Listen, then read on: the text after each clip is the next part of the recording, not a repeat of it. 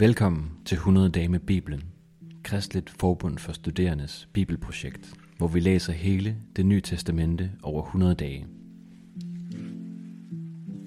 Dag 35, Apostlenes Gerninger, kapitel 24-26, ved Liv Strandqvist.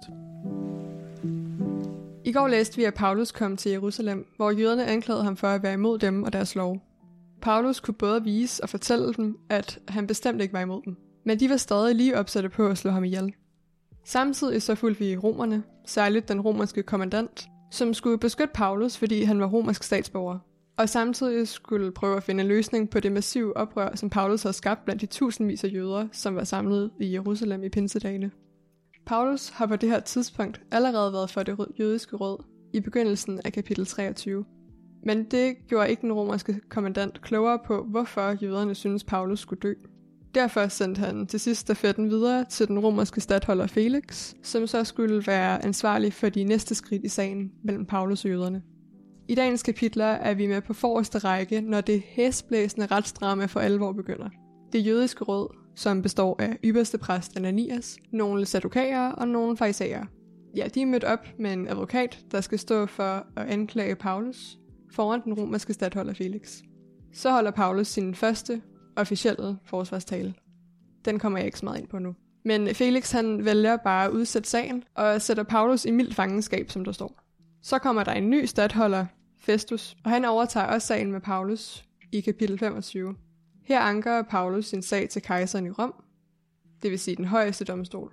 Vi finder senere ud af, at han nok ville være blevet frikendt, hvis han ikke havde anket sagen. Nu springer vi lige tilbage til kapitel 23, for der skete der noget interessant i vers 11. Her viste Jesus sig nemlig for Paulus og sagde, Vær ved godt mod, for ligesom du har vidnet om mig i Jerusalem, skal du også vidne i Rom.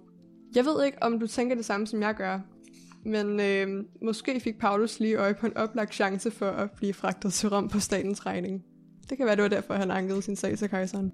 Nogle dage efter, at Paulus havde anket sagen, så kom den jødiske konge Herodes Agrippa på besøg.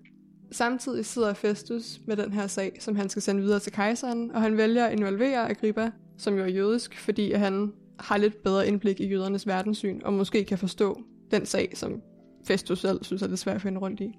I kapitel 26 så holder Paulus af sin anden officielle forsvarstale.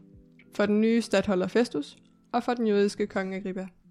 Og her deler Paulus sit vidnesbyrd om sin omvendelse og det gør han for anden gang på ret kort tid. Sidste gang var det i den uofficielle forsvarstale til jøderne, som vi hørte eller læste lige efter anklagen i kapitel 22. Og ja, det er det samme vidnesbyrd om Paulus omvendelse, som forfatter Lukas også fortalt tilbage i kapitel 9. Generelt så kan man godt regne med, at der er en god grund til det, hvis noget står der. Og man kan især regne med, at det er virkelig vigtigt, hvis det bliver gentaget flere gange. For papir og blæk var meget dyrt, så det var en kunst kun at bruge plads på det, der var allervigtigst at have med. Så hvorfor deler Lukas det i sin fulde længde flere gange, i stedet for bare at opsummere det, nu vi kender det? Jeg ved det faktisk ikke helt selv. Udover at der kommer et par nye detaljer på bordet hver gang. For eksempel når Paulus ikke at fortælle det færdigt til jøderne i kapitel 22, fordi de bliver så oprørte, at de afbryder ham. Men her i kapitel 26, foran Agrippa og Festus, så får han lov til at fortælle sit vidnesbyrd færdigt. Uanset hvad årsagen er til, at alle tre versioner af vidnesbyrdet skulle med, så har vidnesbyrdet en særlig magt. I retorikstudierne lærer vi, at fortællinger har en særlig overtagelseskraft, fordi man oplever at træde med ind i fortællingen, når man hører dem. Man ser noget fra en andens perspektiv, og man kan endda føle, at man erfarer det sammen med dem. Derfor kan man faktisk også komme til at åbne sig op for synspunkter, man ellers bare ville have afvist. Styrken ved vidnesbyrdet er, at man i en eller anden grad oplever det, mens man hører det. Jeg tror virkelig, at det er noget Helligånden kan bruge til at prikke til vores længsel, efter at opleve det samme. En anden meget vigtig ting, som Paulus gør, når han fortæller til vidnesbyrd til jøderne, er at han møder dem i deres verdenssyn først. Her i kapitel 26, vers 6-8, så forklarer Paulus, at det her vi vidne om, er det håb om Guds frelse, som Israels folk altid har haft, og som nu er kommet til dem. Han understreger, at det er den samme Gud, de tjener, altså ham og dem, og at han ikke siger andet end det, som profeterne og Moses har sagt skulle ske. At Kristus måtte lide, når han, den første opstandende fra de døde, skulle forkynde lys for både folket og hedningerne, som han siger i vers 22-23. Han møder dem i deres verdenssyn, og forsøger at vise dem, at de gode nyheder, han kommer med, passer fuldstændigt sammen med alt det, som de siger, at de tror på. Agrippa siger godt nok også, at det er lige ved at Paulus for ham overtalt til at blive kristen. Til det svarer Paulus, om det er lige ved eller langt fra, så vil jeg ønske til Gud, at ikke blot du, men alle som hører mig i dag, fik det som jeg er, lige bortset fra disse lænker. Og her rammer vi lige ned i en meget interessant pointe.